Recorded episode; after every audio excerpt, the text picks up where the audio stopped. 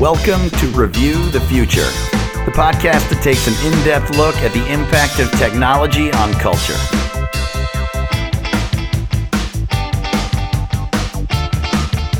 I'm John Perry. I'm Ted Kupper. And today, before we get started with our podcast, I just want to do some quick uh, housekeeping because we have been um, silent for a while and we got a few inquiries as to whether we were dead or not. So, uh, first of all, uh, don't take us out of your feed. We're not dead. And anytime we do go dark for a little while, uh, we are coming back. We will let you know if we ever decide to um, to fold the podcast. And uh, because both of us um, now have some time, which we didn't so much before, we're going to do something we haven't done before. We're going to sort of announce a season. So this is the first podcast in the 2018 season of Review the Future. We're going to try to make as many as we can between now, which is early February, and uh, June of this year. So you can expect some more podcasts from us in that time frame. Uh, and then after that, we're going to probably go dark for about six months and come back to you in 2019. So I just wanted to let you know that that's going to happen. Um, one other thing is that uh, you may have noticed we experimented a bit last year with doing um, sort of more loosely structured episodes. We were calling them express, and we were actually pulling them out of our normal numbering. Uh, our experiment there was to see if people like those kind of episodes, and we basically found that they did. We're going to lean into those discussion episodes because they are easier to put out faster, and we want to bring you actual content, which we haven't been doing a good job of recently. Right, right. So that's why we're going that route. Although today's episode is something a bit different. We have a guest, We've got a return guest coming to talk about his new book. and I just want to frame it a little bit to say that the book isn't directly about the future. So you might first ask, why are we uh, discussing this book at all? But I do think it'll be interesting to our listeners, and if you hang on to the second half of the episode, it does get weird and futury eventually. All right. Thanks very much for listening. Uh, here we go. Today, we are once again joined by Robin Hanson, professor of economics at George Mason University.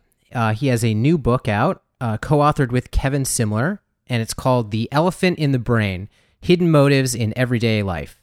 Robin, welcome back to the show. It's great to be back. So, first, just to start out, um, uh, just for those listeners who haven't heard of this book yet or haven't seen, uh, haven't read it yet, what is the basic argument of the book? Like, just simply put, what's the thesis of The Elephant in the Brain? The elephant in the room is the thing we all know is there that we don't want to talk about. The elephant in the brain is the part of our minds that we all know is there that we don't want to talk about, which is that our motives are more selfish than we like to admit.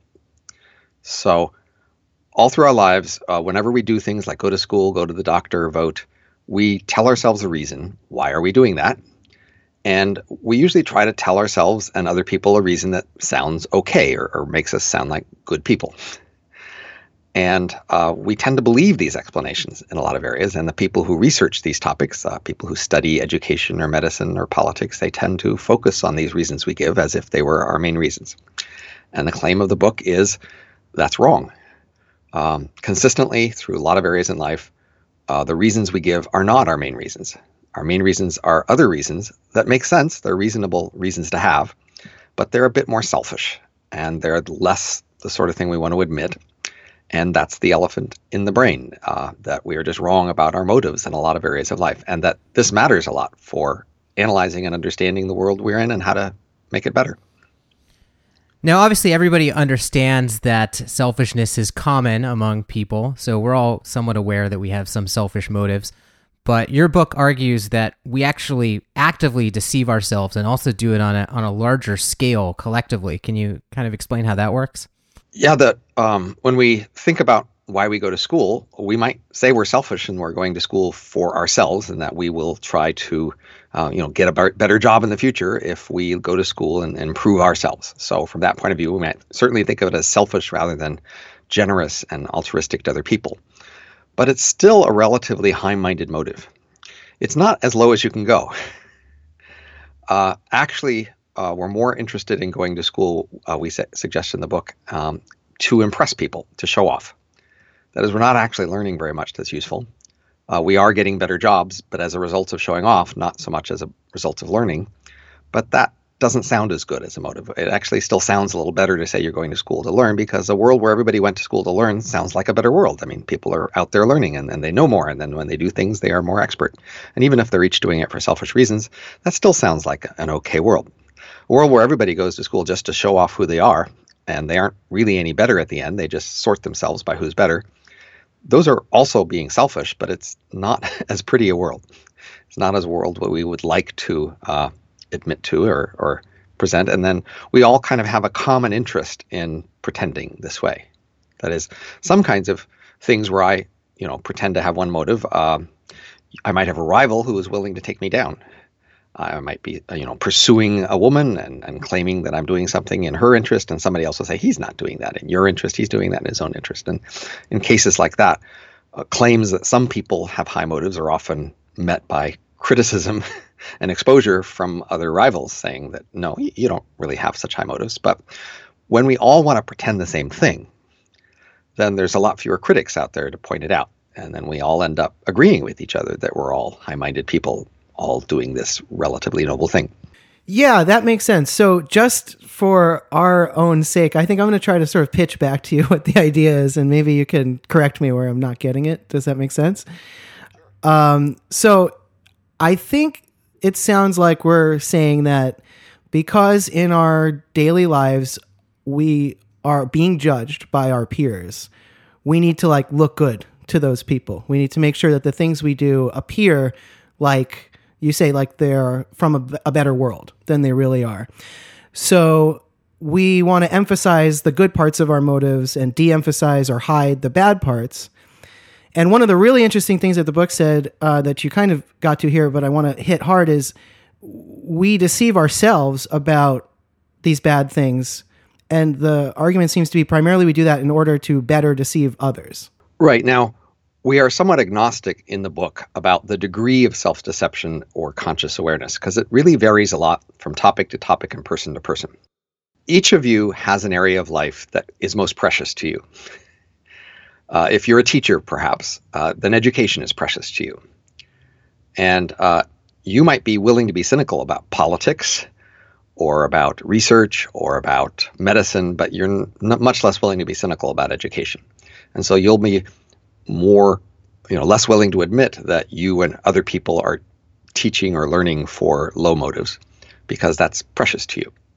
But in other people's areas, you'll be willing to admit that you know you go to the doctor or vote or other for the others more low motives because that's not central to your identity.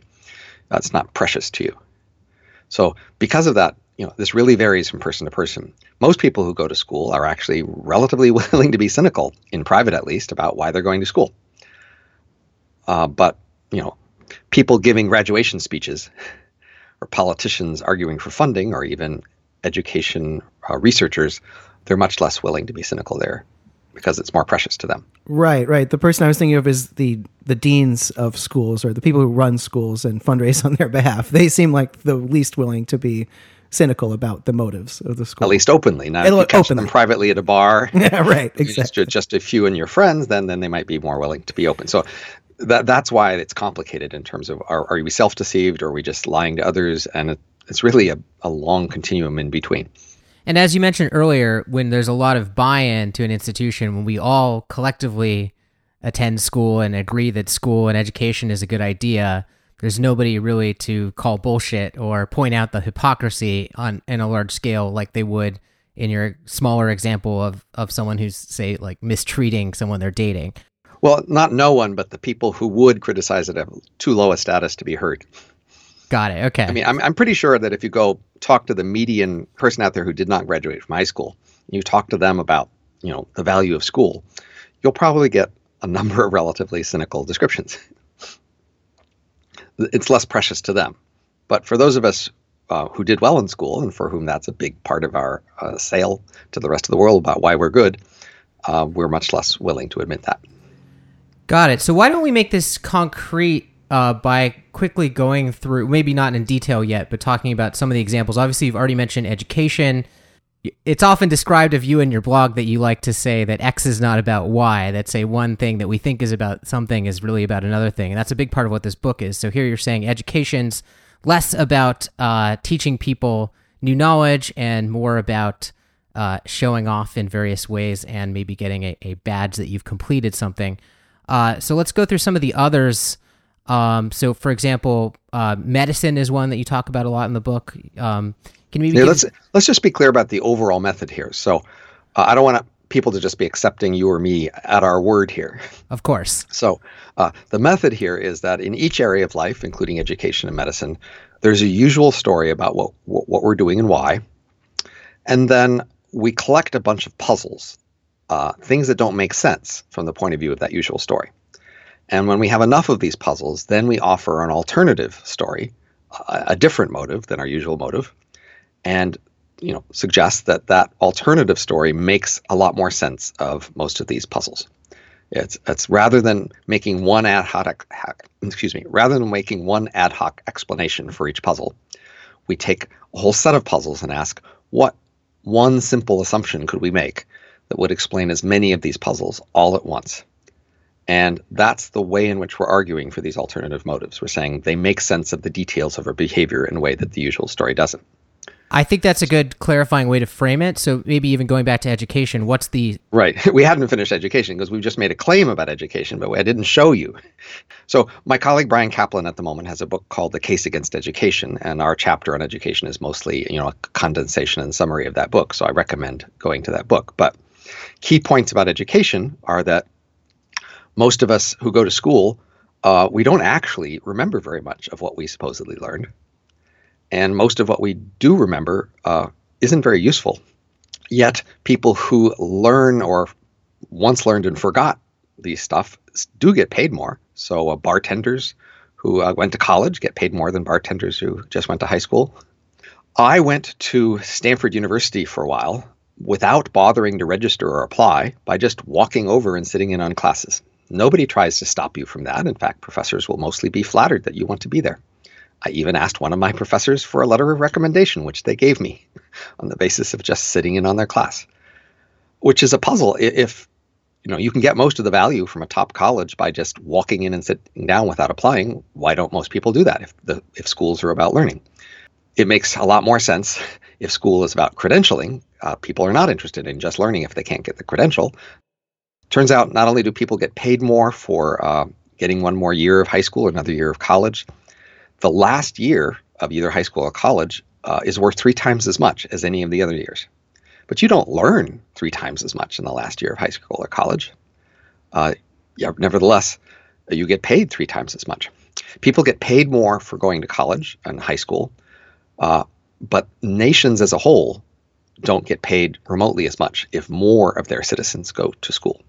So there's a really big disconnect of the amount by which the income of a nation goes up when the nation on average gets one more year of school is far less than the amount by which an individual gets more money if they get another year of school. So all of these are puzzles that make less sense from the usual point of view that school is about learning useful things that uh, you go to school and you learn them and then you have a credential that shows you learn them and employers like students who've learned these things and so they hire ones who know but these things make a lot more sense if we say school is about showing off School is less about creating a difference in a student and more about showing what differences were already there. And you can show that you are better by getting more years of school and by getting degrees that you don't use. And that makes a sense of a lot of these details. Yeah, let's talk a little bit about like the kinds of things you're showing when you, let's say, earn a, a bachelor's degree from a college, right? Right. Now, you know, for this to make sense, you have to be showing something at school that you couldn't show in 20 minutes somewhere else. right? Right. So right. Exactly. You, know, you don't need school to show you're tall. right. we, we can find out you're tall really fast, so there's no point in going through we a don't, process. We don't have a lot of height academies, maybe right? surprising. Uh, we don't even need to show, yeah. you know, go to school to show you have smooth skin or a pleasant, mm-hmm. you know, sounding voice. There's a lot of things that are good in people that we can see really quickly. And so we don't need a long process to show it. And plausibly, intelligence is actually one of those things it's not actually that hard in a short time, even a one day interaction with people, to show that you're pretty smart. So school really can't be only about showing that you're smart.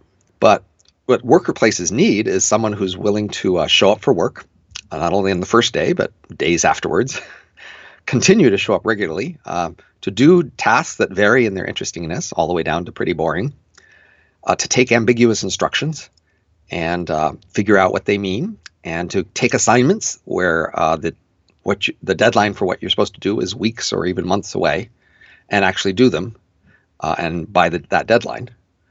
And by going to school, you do show a lot of these things that you can work out, you know, the usual uh, modern workplace scenario of being given complicated, ambiguous instructions, complicated tasks that are mildly boring with, with a fair bit of stress involved, and systematically and consistently just do them and get them done.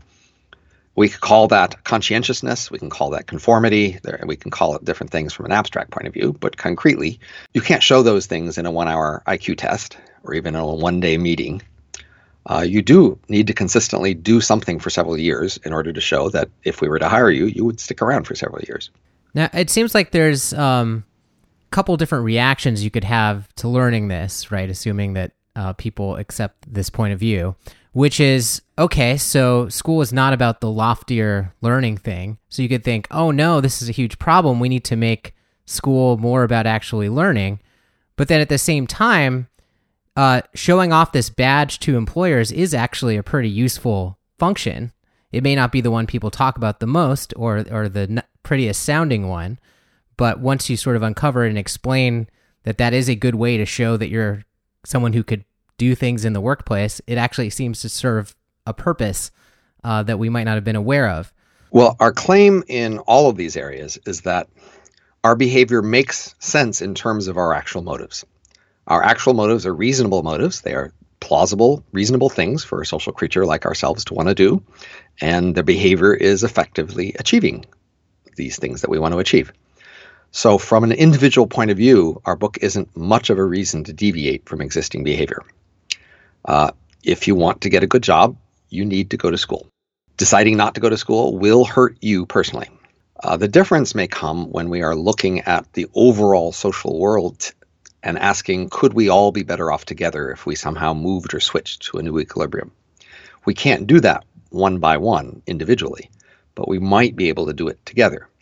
So when po- policy analysts uh, think about our institutions and our various policies, they're supposed to be thinking in these larger terms about the overall benefits or costs of various things we're doing and how our collective behavior ends up helping us or hurting us all when people think of school as learning useful things, then they think uh, we should be subsidizing school. It's good if everybody gets paid to go to school.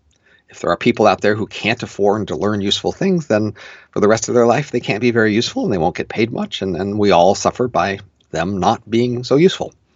Uh, and but if we subsidize and make sure everybody gets lots of school, then we'll all know a lot and we'll all be very useful, and that'll be great. And that's been the argument for subsidizing school if in fact we're not learning much at school, then that whole argument falls apart.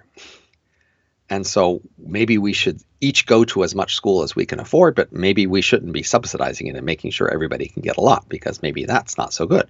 But why not subsidize it for the other purpose of creating a, a uh, trustworthy badge for employers to know that this is a good worker? Right, and, and, and extending the ability to get work to people who wouldn't otherwise have the economic means to go to school. Well, uh, you, then you want to start thinking about what kind of different alternatives could substitute. So, when in the past very few people went to school, uh, they did still acquire you know, workplace discipline and habits. They just acquired them at work. So you have to ask if people went to less school and instead started work sooner, would they learn less on net about how to handle the workplace and would they show less about their ability to work? Well, I, I definitely think they would um, not learn less about work, but I'm worried that they would have less uh, badges with which to show what they've learned to prospective employers, right? Well, so I think part of the issue is the standardization of school versus work. So if you say, well, if, let's just everybody go work and then we'll see what jobs they did and then we'll evaluate those for their ability to do future jobs. And the problem with that might be jobs vary so much, it's hard to judge. Oh, you know, if you did well in one job, is that just because it's an easy job? What does that tell you about your ability to do other jobs? So what happens at school is we've standardized school more. And because school is more standardized, then we can more judge that if you went to a school and did a certain grade in English or a certain grade in math, that's comparable to somebody else getting a similar grade in English or math somewhere else. And therefore, we can interpret what you did and compare. And so, in order for work to serve the function that school does now, it would perhaps need to be more standardized. Although, note, we do tolerate quite a lot of unstandard variation in school. True. You know, go, going to an inner city school and getting an A just does not mean the same thing as going to a rich suburban school and getting an A. And so we, in fact, hinder people's ability to show that they are better by um, making school non-standard. Yeah, yeah, yeah. That's absolutely true. I mean, college admission departments know this. They rank every high school relative to each other, and then that affects you know their criteria and things like that. So yeah, absolutely. Uh, there's already inequality uh, in the existing system. Um, it's just interesting to. I think what John is trying to get at, and I, what I've been thinking about with this is, this is such an interesting idea, and it's um, it's something that feels intuitive in a certain way uh, because it it does answer all these nagging questions about why the institutions in our life consistently state goals that feel like somehow different from what they're doing. Um, but it it was unclear to me on reading it whether these were things that we should actually try to fix or whether they're just things that uh, whether it just explains better why we've gotten stuck in these particular sort of places. Um, with so as you as you mentioned, I've been blogging on this X is not about Y theme for a while. yeah. and uh, that you know, has had a limited impact, let's say. and Well, we and I thought them. we thought it was important to try to write a book that could summarize this whole point of view in one package. And to do that well, it needs to focus on making one main claim and, and getting it right. And so, you know, hopefully we are opening up a whole new area of thinking. And once that's opened up, we can have lots of people exploring that and, and find going a lot farther with it. But we have to make this first step of making the, the first basic claim uh, that the rest of this depends on and trying to make it clear and, and clean and persuasive. So the book is focused mainly on convincing you that, in fact, uh, we just have uh, hidden motives all through our lives, all over the place. It's, it's not just a rare thing. Because I've been concerned, like when like when my colleague Bryan Caplan writes about education, he says education isn't about learning; it's more about signaling, uh, i.e., show, i.e., showing off if you're an education researcher and you've been studying education all your life and all your life you've been assuming that education is about learning the material even if Bryan offers you a lot of persuasive evidence still he's just saying something really weird and your prior is pretty strong that that, that just can't be right and in the end you mostly go with your prior and so it's hard to persuade anybody that in one area things are really weird if i can tell you that they're really weird in 10 areas because our book goes through 10 different areas of life, then you're more willing to believe they're weird in each area, that there's a large consistent pattern here. So that was the main message of this book is not just that maybe we could be wrong about our motives or maybe that rarely sometimes we are wrong about our motives. The message is we are wrong about our motives a lot all over the place in a lot of big important areas. Yeah. So going along with that idea, let's pull up because we don't have time to do 10 uh, on the podcast today, but let's pull up another vertical stack of society, uh, another category to look into where there's a puzzle and, and what uh, this theory might do to explain what's going on. I'll let- let you guys pick your favorite areas. How about medicine? Because I know that's one of the more surprising ones that, that you focus on. Right now, medicine is probably the area that um, the median reader will be the most surprised about, or therefore the most resistant to uh, believing our conclusions. And so we do have to mention we go through a lot of other areas where people will find it more plausible than in medicine, uh, just to be clear, uh, like in body language and laughter and a number of other uh, areas where I don't think we get very much resistance at all. But nevertheless, medicine is surprising. So, uh, what's the usual story about medicine we have to start with? The usual story is uh, people get sick, and uh, there are experts, doctors, who uh, can help you get well. These experts are expensive, and uh, therefore you need a lot of money to pay for these medicines. And, the, and these experts c- uh, could be wrong or, or right, and it's hard to tell. So you need some process to evaluate them and, and to set quality control and regulate them, et cetera. So that's the usual story about medicine that we're just trying to get healthy. And there's a whole bunch of things that just don't make much sense from the point of view of this usual story. And probably the biggest one uh, is just the fact there's very little correlation between people and places that get more medicine and the ones that are healthier. Uh, more medicine in terms of more doctor visits or more money spent, however you want to measure it. Um, we, we have data on geographic variation, like um, all the different counties in the United States, some of which just give do a lot more medicine than others. Uh, we also have variation across nations. Uh, we also have data on randomized experiments where some people were just given higher prices for medicine, other people were given lower prices. The ones who were given lower prices uh, got more. And consistently across these various kinds of data, we find that the people who get more medicine are just not healthier. Um, now, of course, there's always a lot of variation and a lot of data, uh, and so there's a lot of you know things that go up and down here or there. But this is the consistent overall trend, which has to be kind of surprising, because in the U.S. we spend 18% of GDP on medicine, and plausibly from the point of view that we're trying to help health. Uh, another puzzle is that we know a lot of things that actually do correlate with health.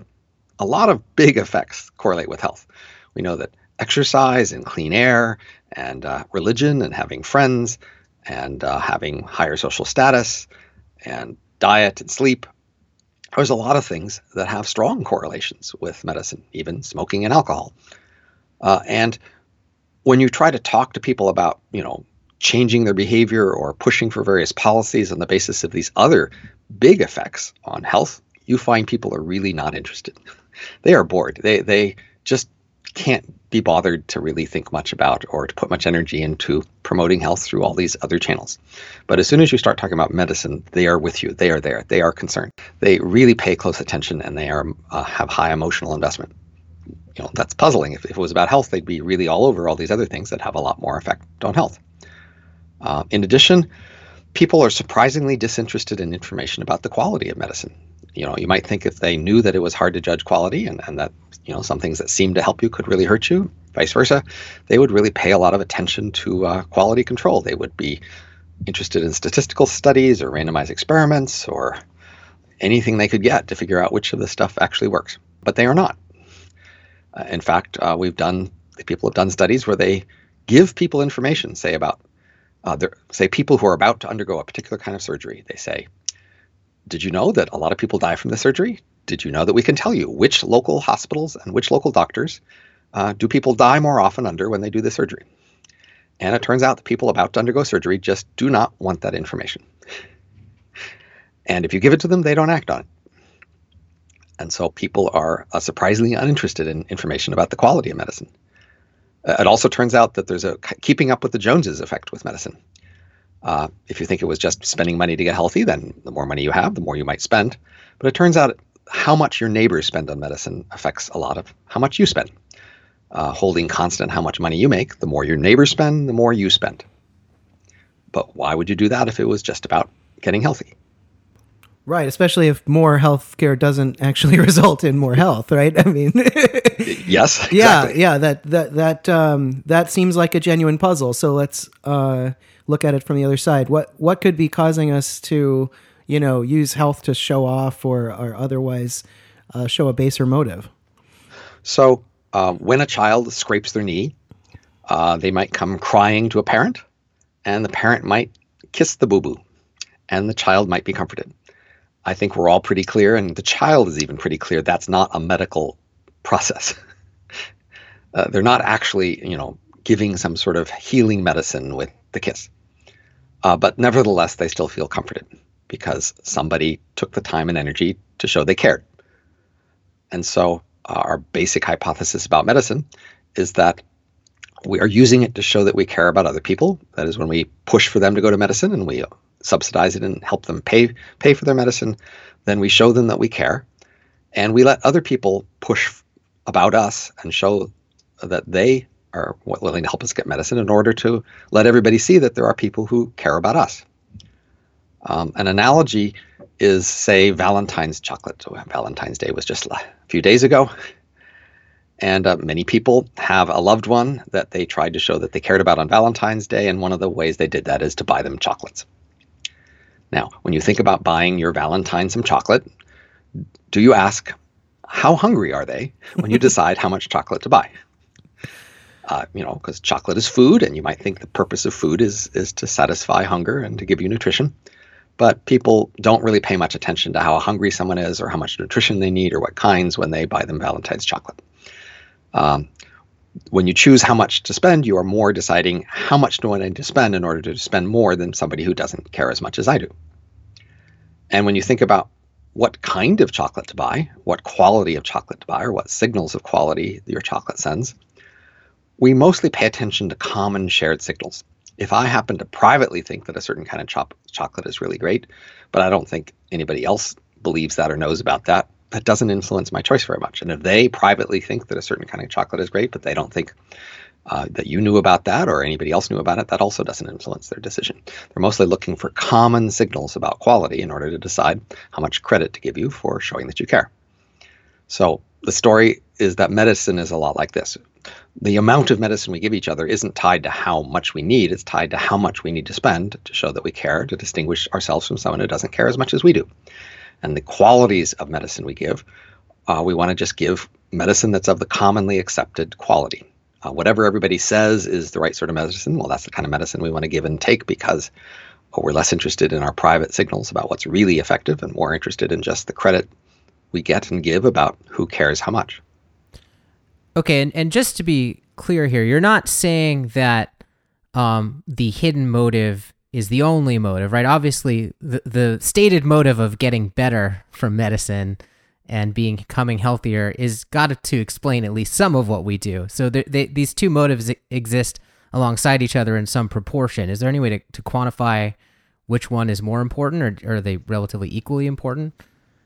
Right. So the first thing is to admit is almost any large area of life, like medicine or school, encompasses an enormous wide range of people, an enormous wide range of contexts, and therefore, obviously, an enormously wide range of motives are relevant.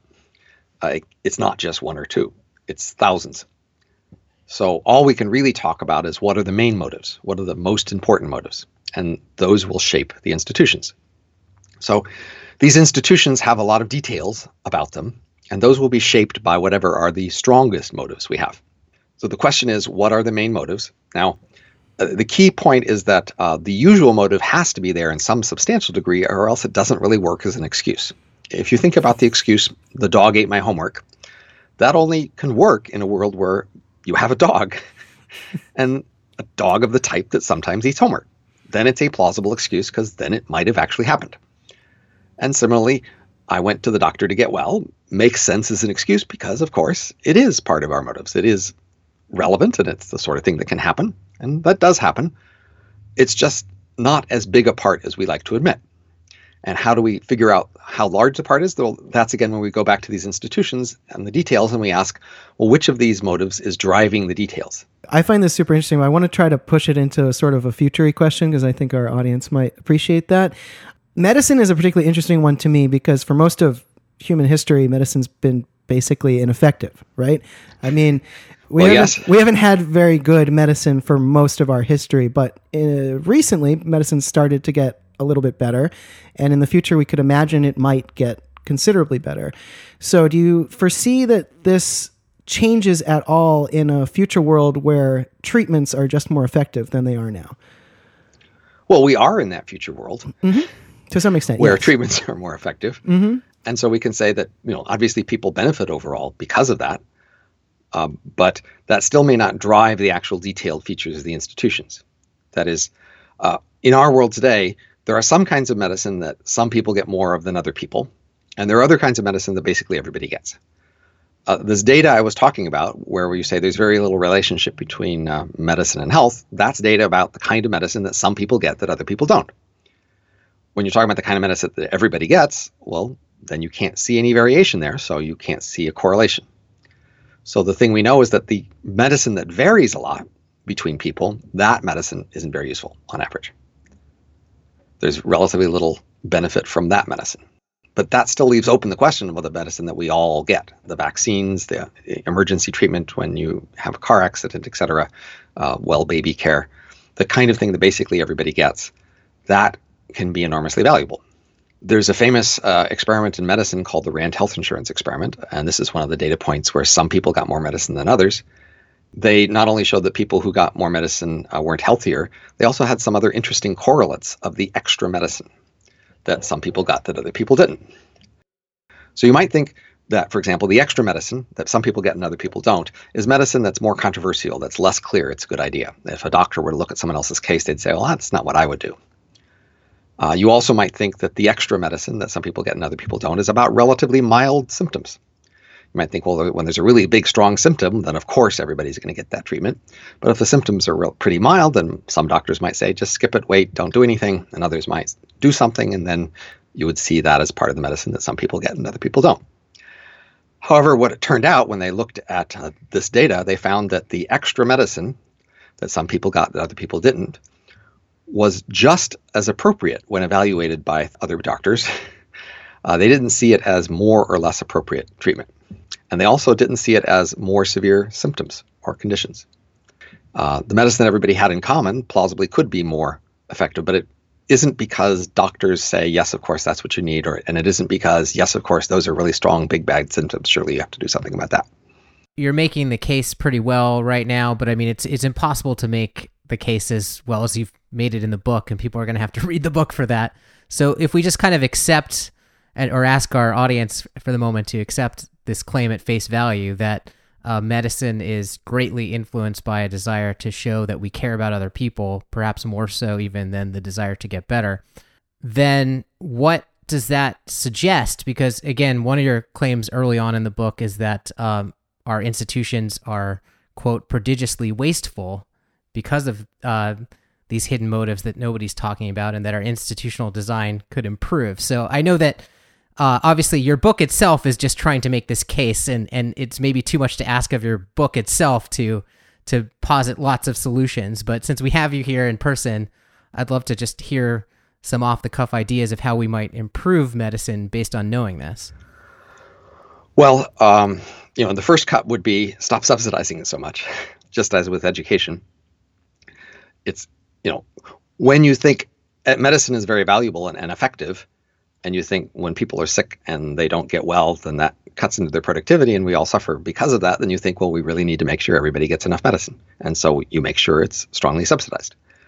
Um, when it's not actually that effective, then the argument for subsidies is much weaker. It's much less clear that we should be pushing more of it uh, compared to all the other things we might do. If we look at sort of the whole range of all the things we're doing to showing off, you might say, well, looks it looks like we're spending a pretty large fraction of all our energies to show off in one way or another. It's not really clear we can do much more or less showing off overall. Maybe the real thing is about which kinds of ways we show off. So you could say the world could be better or worse if we show off in ways that are more helpful to others. So once upon a time, at least people, at least men, sh- showed off in physical strength and um, military virtues. They fought uh, not only individually but in large armies, and uh, that was impressive. And we gained respect from people by seeing how well they could fight. And at the individual level, it made sense to fight well in a world where everybody else was fighting well, because otherwise you won't look very impressive and nobody will like you. But the more we move to a world where you show off through music or research or or writing, uh, maybe the less damage there is through all this conflict, and that's a better thing. And so having less war and, and violence, it sounds good as a way to, to show off. And you might also think we should look for ways that we show off that have big, what we call externalities as economists, ways they benefit lots of other people. So charity, if pe- the more people show off via charity, uh, then the more problems get solved, as opposed to showing off by having the biggest yacht, say, or the biggest starship. Uh, and also innovation it, it seems that we can make a strong case that there's just not enough innovation. People who invent just don't get paid enough to compensate them for their efforts. And so the more we could celebrate innovation, the more we could all be better off for that. So that's another way that we could be better. But I actually think um, there's a, a, a, another issue that's even more important than the issues I've just mentioned. And that's how well informed knowledgeable is the audience we're trying to impress. So when I try to impress you by helping you get medicine, I'm doing things that seem like they will make you healthy. But since you don't really know what makes you healthy, and I don't really know, um, and the audience I'm impressing doesn't really know, I don't really need to pay much attention to how effective it is. And similarly with uh, charity, uh, I might want to show you how caring I am by donating a lot to a charity, but I only really need to donate to a charity that seems on the surface to be helpful. If the audience I'm impressing doesn't really know what's helpful, then uh, I will be just as effective impressing them with a thing that only seems effective compared to a thing that actually is effective. So, all over these areas of our lives, uh, we are trying to be impressive. We are trying to do things that look good to our audiences. But the less our audience knows, the more we should just focus on surface, quick uh, evaluations of things and doing the things that look on a first glance to be good or useful, and not so much on what actually is. So this suggests that we, there are really large gains to making the world overall have better audiences. Now, this could come from just making everybody more knowledgeable about, you know, the consequence of our actions. Uh, everybody making everybody more skeptical, perhaps, about what they can believe. Uh, could also come from letting us focus more on a smaller number of things we do that get evaluated, rather than, you know, making 20 tweets a day. Each of them gets so many retweets. Maybe you write one book every 10 years, and then uh, it gets a lot more careful scrutiny, and then people are better able to evaluate it. Uh, we also might just try to focus on having things evaluated more by the people who know more about them rather than having evaluating things on their mass popularity. Uh, mass popularity is making things be evaluated by the ordinary average person on whatever topic this is, and for most topics, they don't really know much. Yeah, yeah. One of the most interesting parts of your book to me was the section on charity because it has a kind of case study of some people who are, I think, trying to do what you're talking about, making a more informed audience or somehow connecting the uh, motive in charity to to show off and give to a well known uh, charity that everybody accepts as good with um, actually finding one that's effective. I'm talking about the uh, effective altruism movement. Um, do you want to go over some of what you covered in the book about that? Well, that's just a you know case study because there's this group of people who are trying self-consciously to um, do the thing we say we are trying to do. Right. And their method is to actually put more work into figuring out what's effective and creating a community within which they reward each other and praise each other for doing the things that are actually more effective. Uh, and that serves as a contrast to the rest of the world, uh, which is doing less of that. Now, uh, the, the question is, you know, can this last and how far could this grow? Uh, you know, to the extent they only care about their own opinions, then an elite group of people can separate themselves and just, uh, you know, within that world, raise their standards and do better. Um, but what effect can they have on the larger world? Uh, might be the harder question. Well, one thing I, I think is interesting about them is that they uh, part of their strategy is once they do this sort of internal work and decide what they think according to their criteria is the most effective thing, they also do a significant amount of publicizing um, and sort of raising the status, or at least attempting to raise the status of those organizations that that in fact do well effectively. Right, but now we get to the key hard question of how you create experts mm-hmm. uh, and what what is it what what is it to have credible expertise?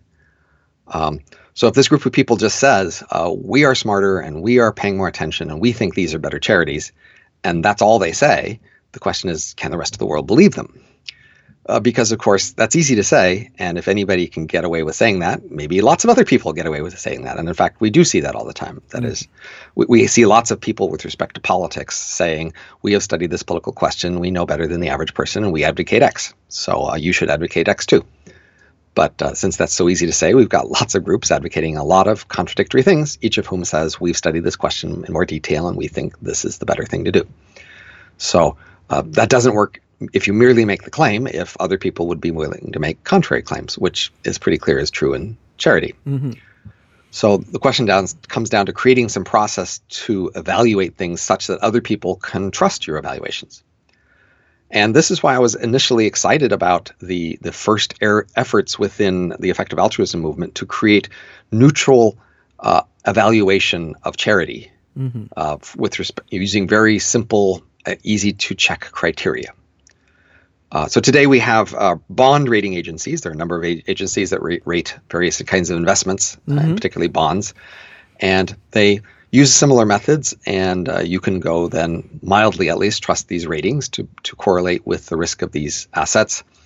And that's a good thing. That is, once you have an institution that uses some methods to evaluate it, if other people can trust those methods and, and check on them periodically to see they're roughly being followed, then we can all benefit by having uh, that sort of rating. And we do this all over our lives, not just in uh, bond ratings, but uh, you know schools uh, have other you know groups that do tests. And then if the test can be standardized then you can take the test and then the test can be uh, an evaluation of you that's being produced by this independent source.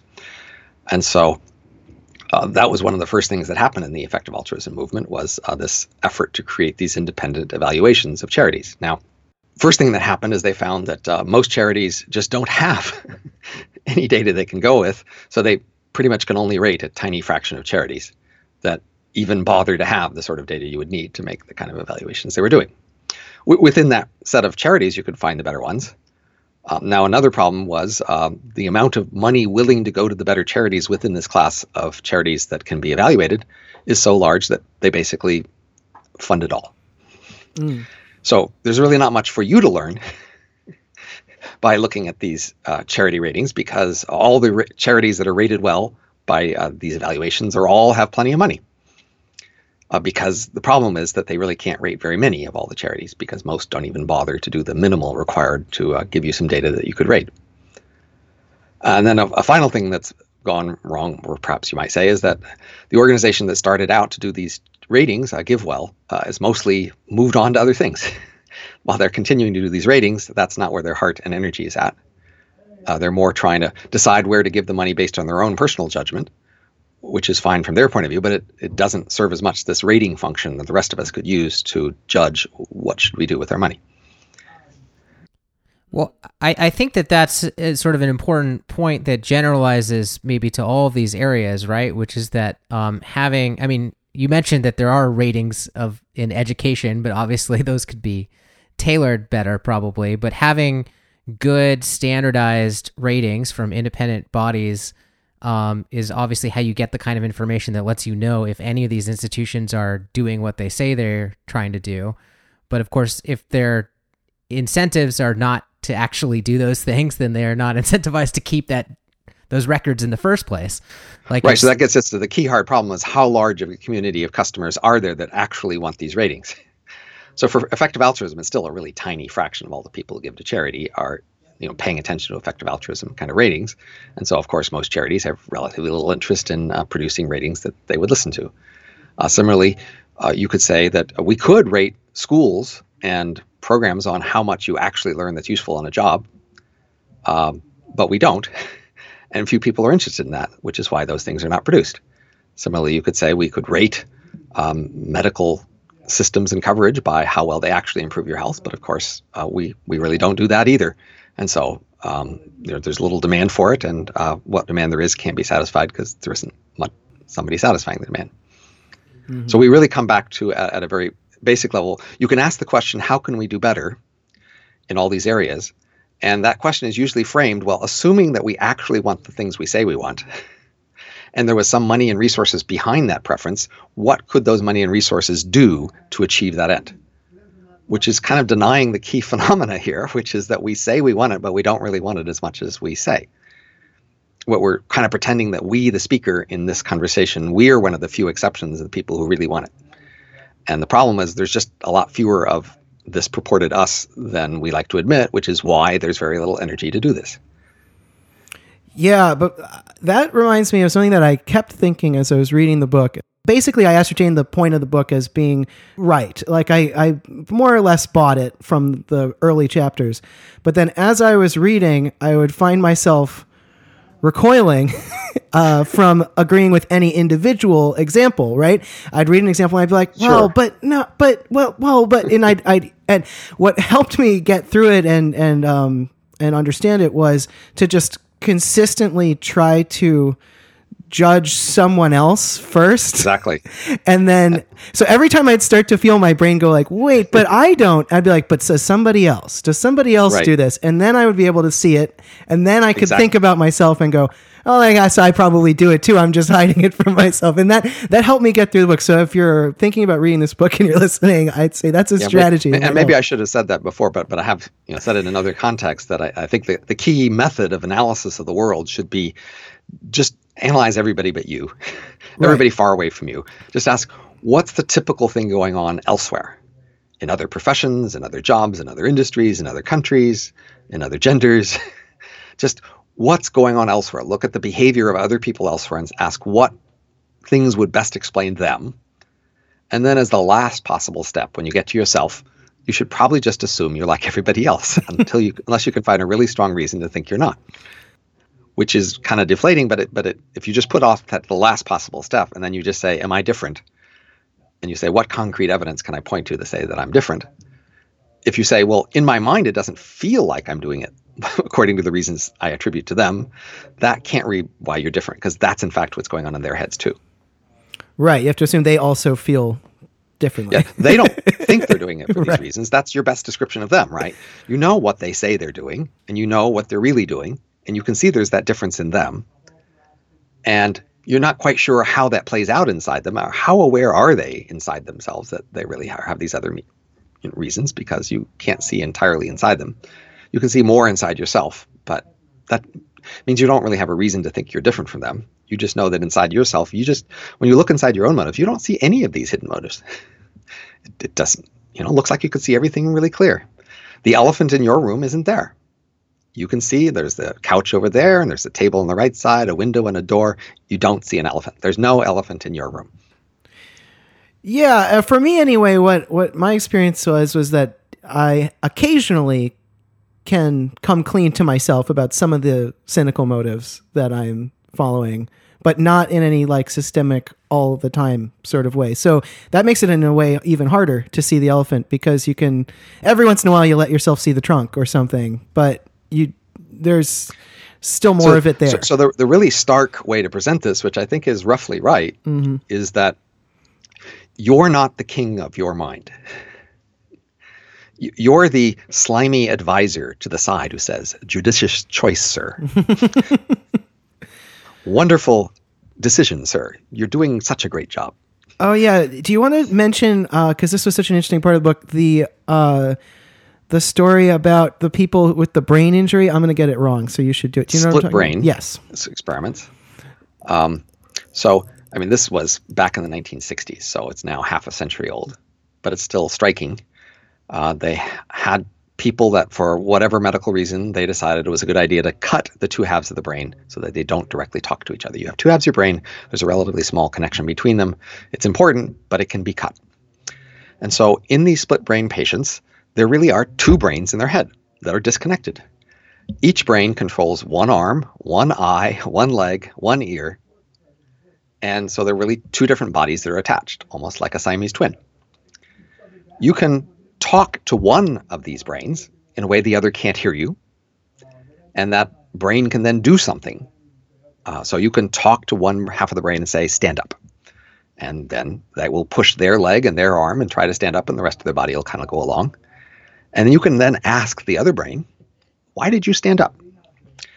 Now, the honest answer would have to be, I don't know. I'm not connected to the other half of the body. It looks like it did it. Why don't you ask it? But that's not what our brains do we make something up. We might have said, I wanted to get a Coke. So our brains uh, are in this habit of making up explanations, if necessary, to explain whatever we're doing. And that's the conscious part of your mind. And its main job is more to be the press secretary of your mind. It's not the president. Instead of making the decision, its job is to have a press conference and explain the decision to everybody else, even when it doesn't know. You know, you might think, why do we have a press secretary answer questions about what the president does when the press secretary doesn't know what the president does?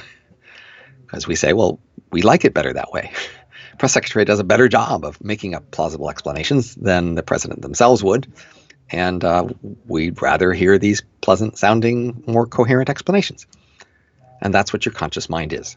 And so when you look in your conscious mind and say, I don't see any motives, you have to realize you're not the president, you're not the king.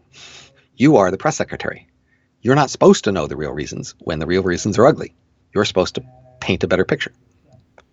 Now, I identify with all this in the sense that I there are certainly motives I probably have that I don't want to broadcast because I would do badly in society if I did, and and I'm also not that aware of them. I'm sure, um, but I also had the feeling, somewhat the opposite reaction sometimes when reading the book, where you would explain a hidden motive, and I would say, "Oh yeah, that makes sense.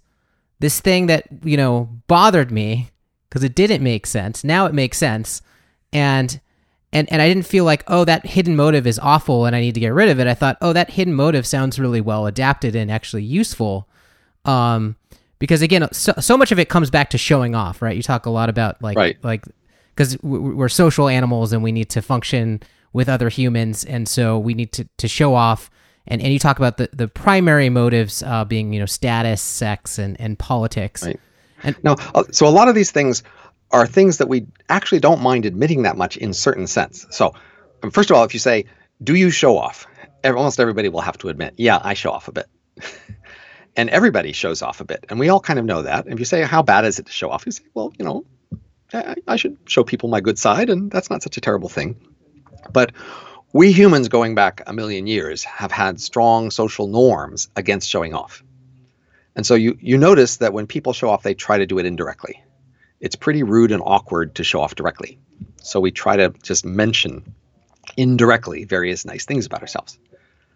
And that's our part of our social heritage. And that comes because our ancestors had social norms and they were tried to enforce those norms. And one of the you know things everybody was doing was trying to avoid being accused of violating norms. And one of the norms was against showing off. So we were trying to find ways to do everything we do so that we weren't be accused of violating this norm against showing off. Uh, we we also had norms against. Uh, you know, uh, threatening people, against creating subgroup coalitions, uh, against um, you know being higher status than your friends, and so uh, even though all these things actually do happen, uh, we don't like to do it openly. We have a norm against doing them openly. So a lot of these hidden motives are really ways we avoid admitting to violating norms. Uh, Well, that, that's that's why they have to be hidden s- somewhat to some degree. Right. So it's it's a different concept than than that they're just less noble or you know you might say, well, I, I don't mind admitting to showing off. If you think to yourself, well, is it such a bad thing to show off? You might think, well, if I have good features, why shouldn't I let people know about them? I mean, it's not like you're terribly ashamed from letting people know about your good features, but you know at some level that we have this norm against showing off. You're not supposed to be too direct about showing off and you, you kind of know that that's a social practice and you need to adjust your behavior that way. Um, you know so you can show off your wealth by eh, wearing an expensive suit or arriving in an expensive car. You can't show off your wealth about by waving your bank statement around at people. Look how much money i have in the bank or look at my stock portfolio. Look how big it is. That's just you know gross right? You have to indirectly show off your wealth you're not even supposed to show off your education by saying, "Look, I have a PhD at this school. Where's your Where's your PhD from?" But you're allowed to drop a lot of big words and use a big vocabulary, as long as it seems like you're using that word because it's useful in the context. You can pretend you weren't trying to show off; you were just using the word, even if it's a big long word nobody else uses. Yeah. So again, the norm is about against showing off, and so a lot of these things are avoiding showing off. And so, uh, even if you think, "Yeah, that makes sense," you still might realize there's a norm against it, and you'll have to be indirect. Right, but I guess what I'm coming back to is eh, obviously to in order to function in everyday life, I need to conceal my showing off just like everybody else and, and do it in these indirect ways. And so on an individual level, that's absolutely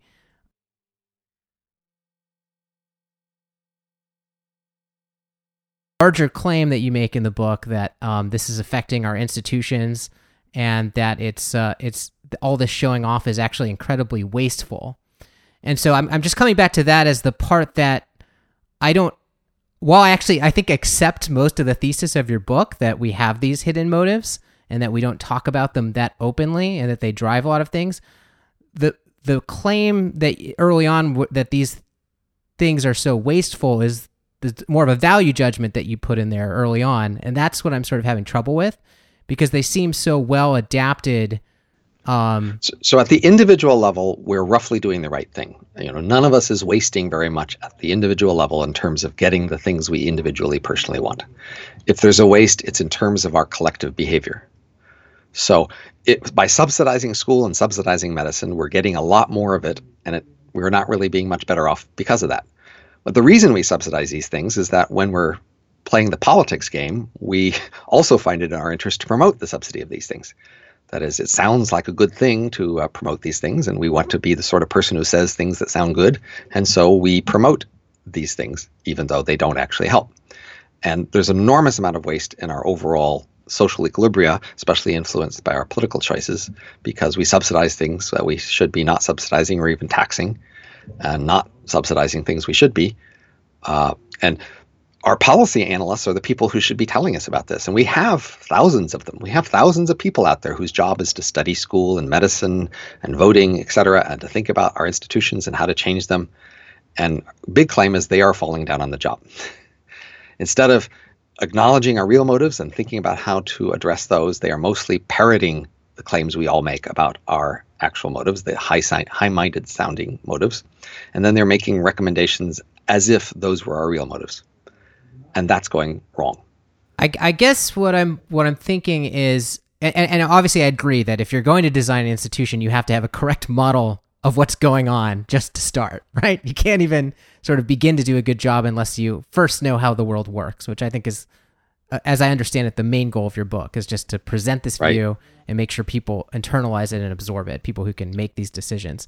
Um, but then, I, yeah, I, again, I'm just really interested in your thoughts on that next step, you know? And I mean, it seems like maybe in some cases we should split some of these institutions in two, you know, and, and not necessarily, you know, where we have – an even better institution that serves the hidden motive that's really targeted at doing that well like so for example like really labeling people right. to show that they care and comfort each other uh, and then another institution that's really targeted at just making people get well for example. So it's, it's going to be hard to have hidden institutions. We could have hidden parts of them. But uh, the way i'd like to say it is before people thought the design task was to find institutions and policies that would give people more of the things they say they want. And what we find now is that the real problem is to find variations on policies and institutions that allow people to continue to pretend to be trying to get things they pretend to want, while actually giving them more of the things they actually want, but not forcing them to admit that that's what they actually want. Now, this is a harder design problem. Uh, all else equal, it's got more constraints and uh, it'll be harder to satisfy and people won't be able to support your proposal because of its actual good features. They will have to make up other excuses to support it. That will make it harder to gain support for your proposal. Nevertheless, this is the sort of thing that should be possible uh, if we have serious policy analysts who are paying attention to the real problem. And it's not obvious you shouldn't be able to do better by these criteria. The problem is that it's not clear there's anybody who wants to solve this real problem. That is, policy analysts, like all the rest of us, have hidden motives and real motives. And their real motive isn't actually to come up with better policies. And it's not clear whose motive that is to come up with better policies. So even though there is a way to think about the real problems and coming up with better policies, we have to wonder whose job is that exactly. Yeah, and even if you somehow manage to get somebody to do that job, it also is unclear how you're going to be able to determine from the outside right.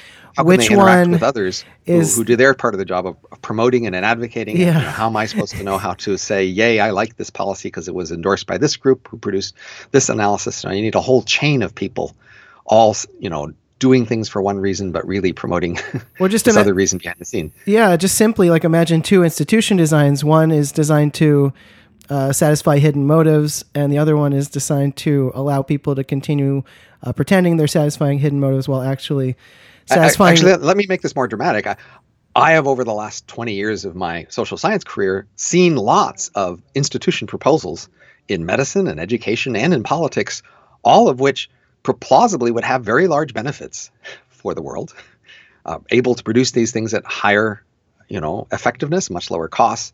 The problem has been it's very hard to find any interest in these things, and that, in some sense, was my initial uh, posing problem. Uh, that's why I got into this. This that's why the, the topic of this book is the thing I most which I had le- wish I had learned at the beginning of my career. Right, I right. went down many blind alleys, taking at pe- face value the problems people say they are trying to solve, identifying or f- my own solutions or reading about other people's solutions, getting excited, and then being puzzled by a lack of interest, a enormous lack of interest in these things. And it's not just the generic lack of in- interest in innovation, because I used to be in physics and engineering and computer science and I know that in those worlds, innovation is hard, and people nevertheless work hard at it, and they come up with substantial innovations, and the world's willing to pay a lot of costs to try those innovations out, to hone them, and to field them, even when uh, they have to displace existing things. There's enormous pain, there's enormous disruption, and the world still pays that cost of pain and disruption in order to identify and make changes that are better. And in social science, it's just really different. There's just not that level of interest remotely that we find in these other areas. Right. But what you're talking about is pitting an institutional design that uh, is more effective at stated motives at the cost of hidden motives versus uh, an institution design that's evolved to to serve hidden motives. What I, what I was suggesting is, uh, which I totally get, and that makes sense to me. But if you were to manage to design an institution that did better at uh, stated motives while also allowing everyone involved to pretend that they're uh, s- serving their hidden motives well, uh, also so as to be a, a palatable um, institution design, it would be incredibly difficult to tell that from an institution that just served the hidden motives like the one we have now, right? How could you, like from the outside, how would you evaluate that? That seems like, in or, it, well, so that's the general problem of any sort of expertise, but it's a harder problem of evaluating expertise on topics we don't want to admit. Yeah. or even the topics we want expertise on. Right, right. You're uh, hiding it. But you want, right. want, to bring back this to the future. I mean, we should just step back and say this problem has existed for thousands of years. Nevertheless, we've had progress. Mm-hmm. And so maybe we should just be downgrading the importance of progress that's intended based on a conscious plan of making things better and more just realize that the world has enormous variety and people just try all sorts of things and they adopt them and keep them for all sorts of reasons. And then there's just this long, slow process by which the places that use the more effective institutions and methods end up winning compared to other places, and then those other places tend to copy them for all sorts of excuses and reasons. And there is really a long, slow process by which more effective institutions spread and get adopted. And that's not because any one person analyzes it and recommends it necessarily, and more just because there's enormous variety in the world and history is a long time. Now, obviously, maybe your book can help. So, for example, like you know, to what extent did you write this book to show off versus write this book to actually impact the world? Um, and I'm sure it's a mix of both. But uh, I mean, could you see uh, people becoming actually more educated about these ideas? Again, I, I think it would be too much to expect the average person to really face these hidden motives. That seems sort of almost impossible by definition. But as far as these elite people that design institutions that are used to thinking more abstractly, um, I know it's not.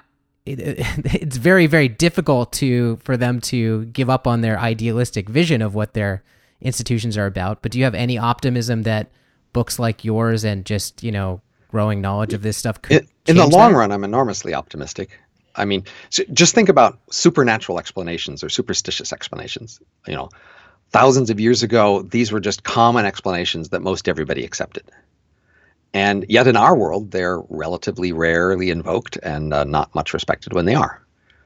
Uh, at least for ordinary events in our lives, people are really quite reluctant to embrace superstitious uh, explanations of, of what happened and what they should be doing about it.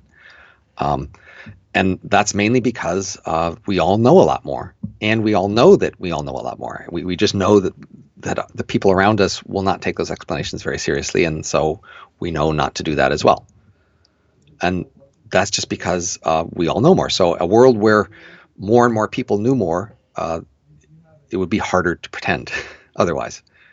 And so a lot of these things again are excuses because it's plausible that somebody might at least believe it.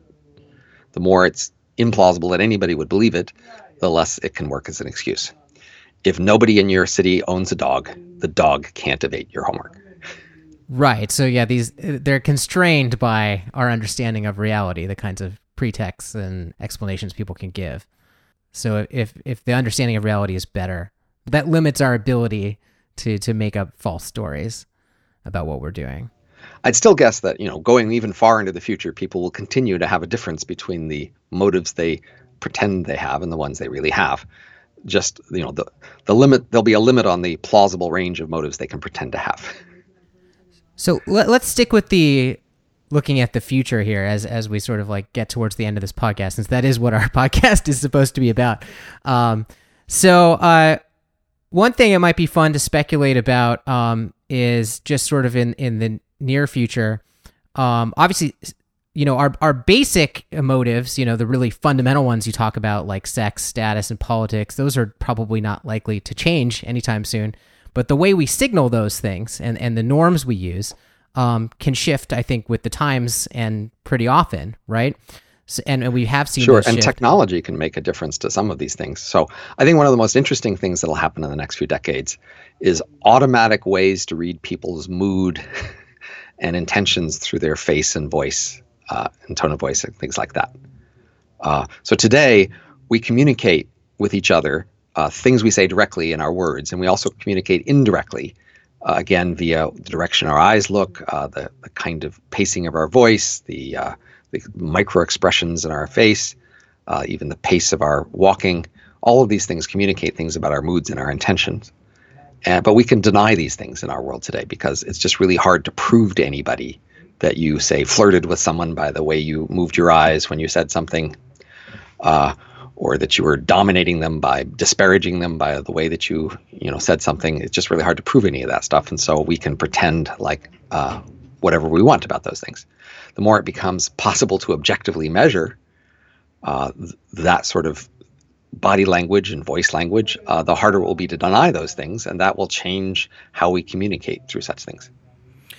Yeah, that's super interesting. That was a really great part of the book. I'm glad you brought that up because it's one of the places where it's more more easy to see sort of what you're talking about in a direct way. Because, as you say, uh, body language is quite um, ambiguous in many cases, and uh, that ambiguity helps to sort of hide these things. But we've we did a podcast um, a while ago about uh, what happens when better uh, surveillance and algorithmic processing might uh, give you the ability to, you know, read somebody's heart rate and their pupil dilation and their uh, sweat levels and stuff from you know across the room and in a real time figure out exactly how nervous they are and you know whatever other like Right. you talk about basically that our bodies are kind of leaky and this was one of the better arguments for why these motives are actually hidden from our consciousness because you know we can be sort of subtly cynical and not be thinking that presently about our darker motive but it will still leak out of our face or our body language so one reason that we might be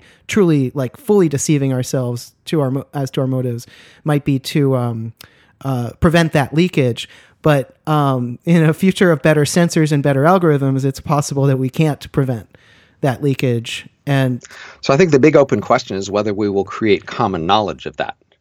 I can believe that we'll all sort of, if we were wearing our little glasses watching people, will automatically have our software, you know, making these various judgments about each other.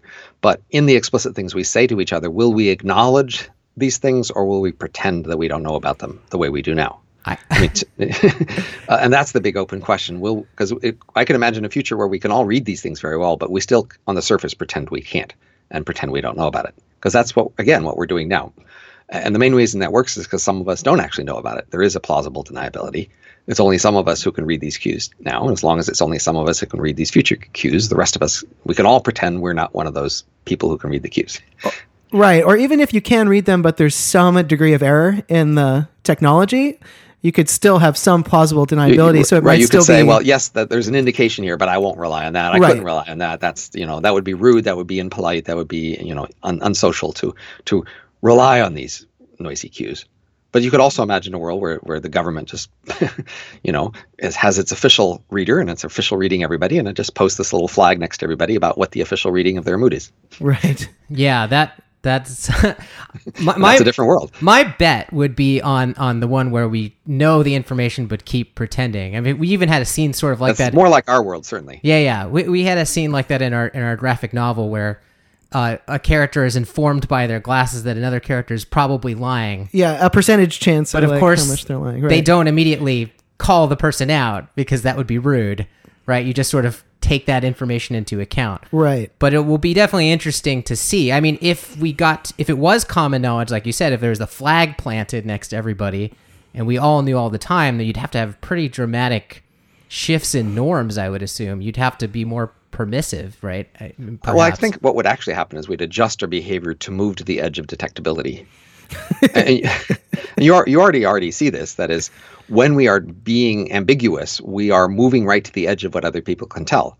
And so when they can see more, we have to be subtler. Uh, you can certainly see this in academic writings. You know, once upon a time, an academic could say something that was pretty obvious, but it wasn't obvious enough to call them on it. Now everybody's really careful about interpreting their words, and so now they have to be right in the edge of detectability, just and say slight variations in this way before anybody can really tell what they're saying. And so as long as there's there's an there's a boundary between detectable and not detectable, and you can adjust your behavior to move your signals right to that edge, uh, then you can continue to be in a world that looks like our world roughly in the sense that uh, there's messages being ah. sent, but they can't be reliably detected and they can't be commonly communicated. Right. If everything comes in at a 50% chance of lying or truth or something like that, then it's. Well, it's also just about local languages. So mm-hmm. these official detectors could be based on some average national behavior but you in your local area kind of created norms about certain you know winking once means i'm hungry or whatever and, and the national average doesn't know about this and then you end up creating all these little local communities with local languages they can use just on the edge of outside detectability they can talk to each other in ways outsiders don't understand because they're using a private language yeah, it seems to me like it depends on how long we live with this technology, right? Because part of what we were imagining in our graphic novel is that this technology comes on very quickly. So culture doesn't have a lot of time to adapt. So basically, everyone's still walking around like they do now, pretending they don't know when someone is lying to them because that's what's polite. But in fact, their glasses are giving them like pretty accurate data. Um, but it's possible that like if we live with this technology right. for a while, we just adapt. That's a great yeah. thing to mention, which is when you're doing futurism, a, a big way to classify behavior is which behavior has adapted to the recent changes and which behavior hasn't. Right. And right. so some, you know, that's a basically the thing that doesn't adapt you just assume it's stuck some kind of behavior changes so low, slowly that for, for all practical purposes it's stuck mm-hmm. and it's mm-hmm. just a constant we all take as given and other kinds of behavior can adapt fast enough that in order to understand it it has to be in, in an equilibrium with the other things that are going on I, I feel like this one actually might you know just day-to-day interactions around whether you call someone on lying or flirting or whatever would probably have to adapt very quickly almost by necessity just so people could function without uh, and and get along, right? Just like the the imperative to just sort of be on good terms with the people around you would would demand. Yeah, I mean, actually, one of the more interesting things today is when you have records of what people used to say. Right. Then, uh, even if their current behavior is adapted, they can't erase the records of what they used to do. And then those used to behaviors violate current norms. And then we play this game about whether we're going to enforce the current norms on previous behavior. Sure, and that's a tricky question, and and it, it, that I think becomes more of a problem the quicker that norms are changing. I mean, is that something that you think is happening? Do you think uh, norms are and culture uh, around these things are ch- changing faster in some ways? Or is I don't think culture is changing overall faster than it used to, but I just think it changes its focus about which parts it's going to focus on, and those parts can change faster.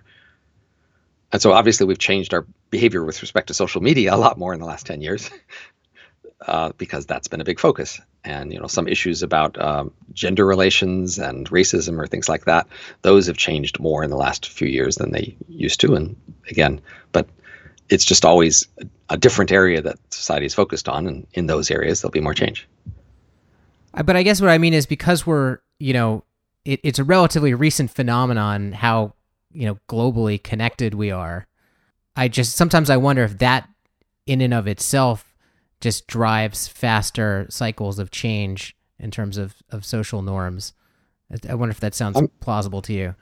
Seems it seems actually harder to change more globally connected norms. You think it would be easier to change more local ones. There it, there's just more inertia. The more you're tied to lots of different global areas uh, that are all connected to some set of norms the, the more weight you have holding you back. Of mm. course, if you've got enough energy and attention to it, you could still overcome all of that. Right, right. I think I see both of those things. I see maybe more calcification overall, but then um, among the things that change, they seem to fall like dominoes because once that critical mass of norm change appears to people, it influences more people than it would have in you know, quickly in the past we might be seeing more of a common knowledge effect, perhaps. I mean, maybe yeah, yeah. ideas could spread just as quick in the past, but we couldn't spread common knowledge as fast in the past.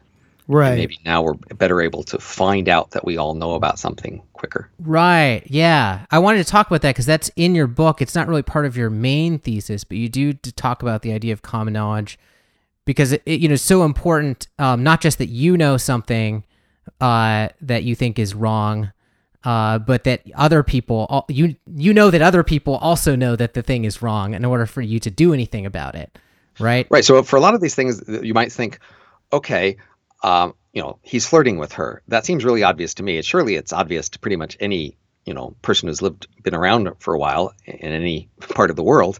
How is this at all hidden? How, how is it that anybody thinks that this isn't obvious? And so uh, you might be skeptical of this idea that we are doing all these things to hide things when they aren't hidden at all from your point of view. But they are hidden from the point of view of common knowledge. That is we aren't all admitting it. We aren't all in the openly accepting it even if most of us know it. And so that's the big difference. So, so for a lot of these things, what we it isn't so much that we're trying to hide the information from people, is that we're trying to prevent them from creating enough common knowledge on it such that they would uh, punish us. Right. And so if we're more in those particular areas where maybe, like you talk about the emperor's new clothes, for example, where everybody sort of harbors some norm change they'd like to see, but uh, they sort of need to coordinate to bring that about, and they need to have common knowledge for that. Then, then in that case, like having global communication might make those changes happen uh, relatively more easily. But I also agree with your other point that you know when every when you have sort of a monoculture of people that are connected, it's also might be more calcified and harder to to change than in local communities. So I sort of see both points of view. Um, so for one last cr- question, let's try to push it even further out into the future. Uh, this is something I've been wanting to discuss with you uh, since I read the book. So as we move into the future, I think it is possible um, that even our motives themselves might become malleable. Uh, I could think of a couple of different ways that could happen through uh, human engineering or through M selection, which might be more up your alley. Um, since you wrote uh, a book that we covered about um, emulated brains. Um, wh- what do you think about that? About particularly uh, selecting for or against um, this phenomenon of having the elephant in the brain in in some kind of future uh, human descendant um, intelligences? Well, I was happy to admit uh, and grant that the actual motives will vary in uh, in their mix and importance, and the motives that we like to pretend to will also vary in their mix and importance. Mm-hmm. Obviously, you know, mass education didn't exist a few hundred years ago, mm-hmm.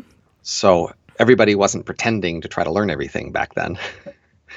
uh, similarly, today we give a lot more lip service to say uh, innovation and creativity, and so we're often pretending at least more to be doing things for the purpose of innovation.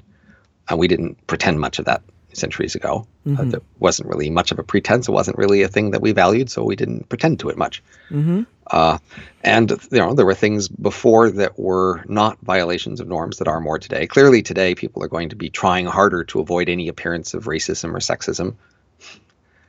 And so, uh, if there's if they actually do have some racism and sexism, which a lot of them do, a lot of us all do, of course. Sure. They will be trying harder today to uh, you know excuse that to come up with other motives for any particular behavior there.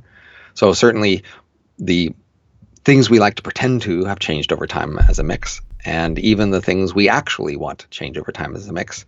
As I said regarding my last book, my best theory of one factor theory of, of changes over the last few centuries is wealth. That is, uh, we are changing in effect because we are richer. That's changed our behavior. That's changed what we actually want, and it's also changed what we pretend to want when we're richer, we're less focused on starving. Mm-hmm. Uh, we we uh, we work less, have more leisure. We are more uh, care more about egalitarian democracy, whereas before we were less objected to that. Now we uh, object more, at least in public, to rate to slavery and harsh treatment of criminals. Um, we have more travel, more promiscuity. Even even the past, we, we, at least in public put a much higher value on loyalty and and fidelity in marriage. Um, these are all big changes over the last few centuries. I can I think can be understood in terms of changing wealth, and uh, those changes can continue for a while into the future as wealth continues. But as I say in the Age of Em, there's no guarantee that increasing per capita wealth will continue. Uh, the Age of Em, the M's themselves actually go back to being poor, and that make, means their values can go back to those of poor people. Mm.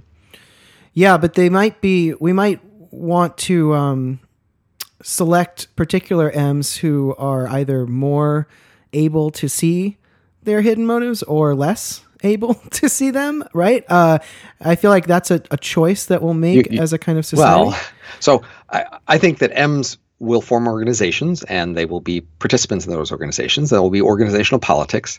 and they will be rewarded for playing organizational politics well. And as I discuss in the Age of Em, I predict they'll in fact be better at organizational politics than we are. Mm-hmm. And so I use that to predict various features of how they behave in organizations. And I think that that means that they'll all be so cynically good at organizational politics that there are some pre- kinds of pretenses that we make today that they just won't even bother with. So in that sense, they, they, would be less hypocritical. But uh, you know, in other senses, they will be even better at uh, pretending to do the things you're supposed to pretend to while actually doing other things. So they might be more openly engaged in doing the things that we today are not supposed to be doing, right? Is what you're saying. But they might also be better at hiding those motives uh, from each other in ways that make sense for them? I mean, think of the example of morticians, Mike. So most of us, uh, being around a dead body is kind of a gross thing, right? And if one of us seemed to be really comfortable around a dead body, that would kind of freak us out too. Mm-hmm. Uh, among morticians, they're all pretty comfortable being around dead bodies. It's just their job, mm-hmm. and they don't really need to pretend to each other that they are. grossed out by dead bodies, uh, they would in fact more want to pretend the other way because it's just the norm among morticians. Mm-hmm. Similarly, among economists, we're all supposed to assume that most people are relatively selfish. And so uh, it's not embarrassing among economists to attribute selfish motives to people and even to do a selfish analysis of, of a strategic situation. Uh, right. Uh, so right. again, you know, when you create more common knowledge among a group that they all kind of know something, that can shift in a way that they don't really pretend it's not true. Right, right. That makes sense to me. And then the other side of that question is um, how might we design the world to take advantage of that? Like, uh, in the example of M's, if these are emulated brains that are inside a simulated environment and we have some um, control over the simulated environment, which I know is a bunch of assumptions, but let's just make those for a second. Um, we might design that world to uh, better align with the hidden motives that we know the M's uh, have um, in order to get whatever it is that we want out of them, whatever the work that we what we actually want out of them. Does that make sense? Well, I would just rephrase that in saying uh, workplaces will continue to evolve uh-huh. to, and in part they'll continue to evolve to reduce the destructive costs of hidden motives and conflicts. Uh, so large organizations are really new; they're only a few centuries old. Mm-hmm. We still have a lot we don't know about how to structure them and how to organize them and, and how to create social and other sorts of contexts so that people work well together in them. And so a lot of the costs we have today of large organizations are due in part to the fact that we are pursuing various hidden motives while pretending to do other things. Most people in organizations have to pretend they're you know helping the organization as a whole to be more effective, and in fact, they're usually not doing that. That's not their priority. Mm-hmm. Most people and organizations are focused on their local political coalition and how to promote it. And that means there's a lot of inefficiencies in large organizations. But over time, again, through this long, slow process of just bumbling into different variations and having the ones that work better, you know, win and then get copied, we will slowly get better at that. And so I predict we will slowly get better at avoiding the destructive costs that we now have of organizational politics and creating uh, better equilibria which better align people's actual motives with making things work. So they'd be likely to be more efficient overall and, and, and waste less resources and energy on, on the signaling. And, and of course, this, like as you talk about, the signals would have to adapt dramatically to their situation. Right. So today, for example, we have a priority on invention as opposed uh, invention of innovation as opposed to distribution of innovation. Uh, we like to celebrate inventors, but we don't like to celebrate distributors. and that means there's a, a shame against uh, in distributing things. So we have the not invented here phenomena, where people do not want to adopt innovations from elsewhere. They want to uh, focus on the things they invented locally. Well, that's somewhat dysfunctional. Uh, presumably, Ems would slowly learn to also celebrate distributors of innovations and not just inventors of innovations, so that there was less shame with copying something that's working well elsewhere, and that would make their organizations more innovative. And of course, you mentioned they'd obviously be highly political, or at least that's part of your prediction. Um, as far as the other basic motives you talk about in the book, uh, sex seems to me is one of them that might be massively de-emphasized in this world. Well, at a functional level, sex is vastly less important in the world of M. Um, but of course, it's very important inside humans psychologically, and it's very unlikely that that will be pulled out to a great, you know, to, before between now and then. So uh, sex would becomes more important just as a way of bonding with people and, and making them feel loved and, and wanted and uh, connected uh, and valued uh, you know those will be still very important to people, and so sex will serve those functions, and it will it, it will be structured in order to uh, deal with those. But the society will less need to manage sex in order to manage the population and, and, the descendants. So in ancient societies, sex not only had all these psychological effects, it was the basic, you know, mechanism by which the next generation got produced, and it was really important to control sex in order to control the costs that you might be imposing on people and uh, you know the big important parts of the society. So it'll be less important for M society to centrally control sex in order to manage things, but sex will still be pretty important.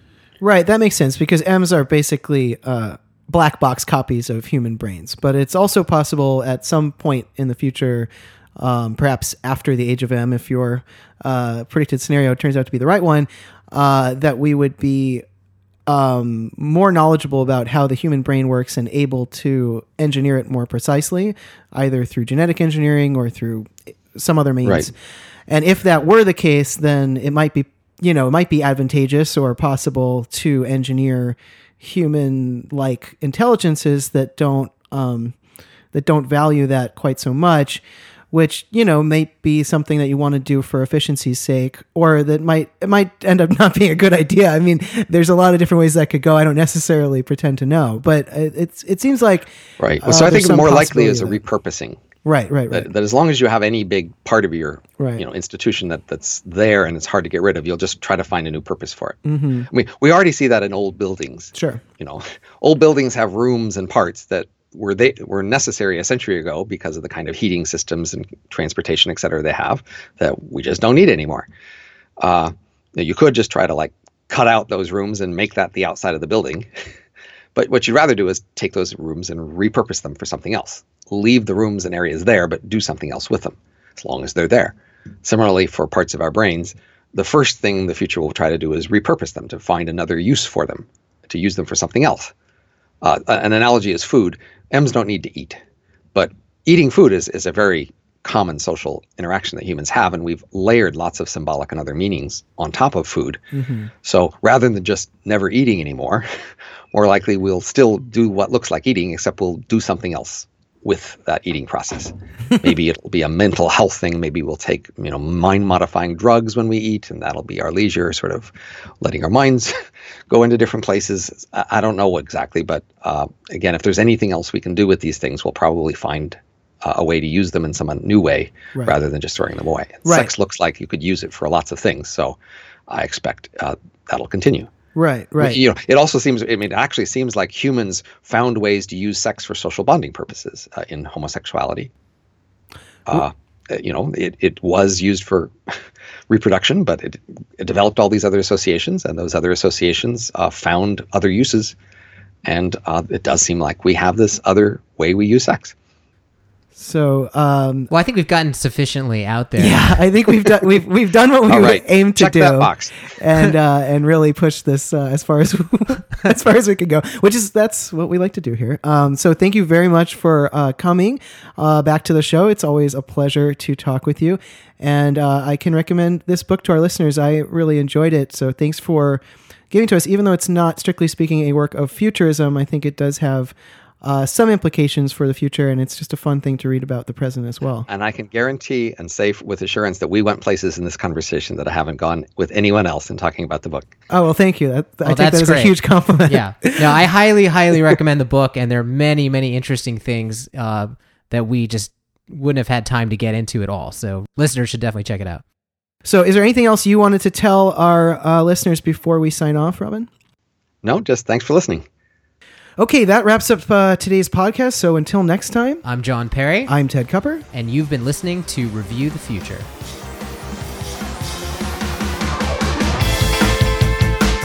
To subscribe or leave a comment on this episode, please visit reviewthefuture.com. You can also send emails to feedback at reviewthefuture.com. Thanks for listening.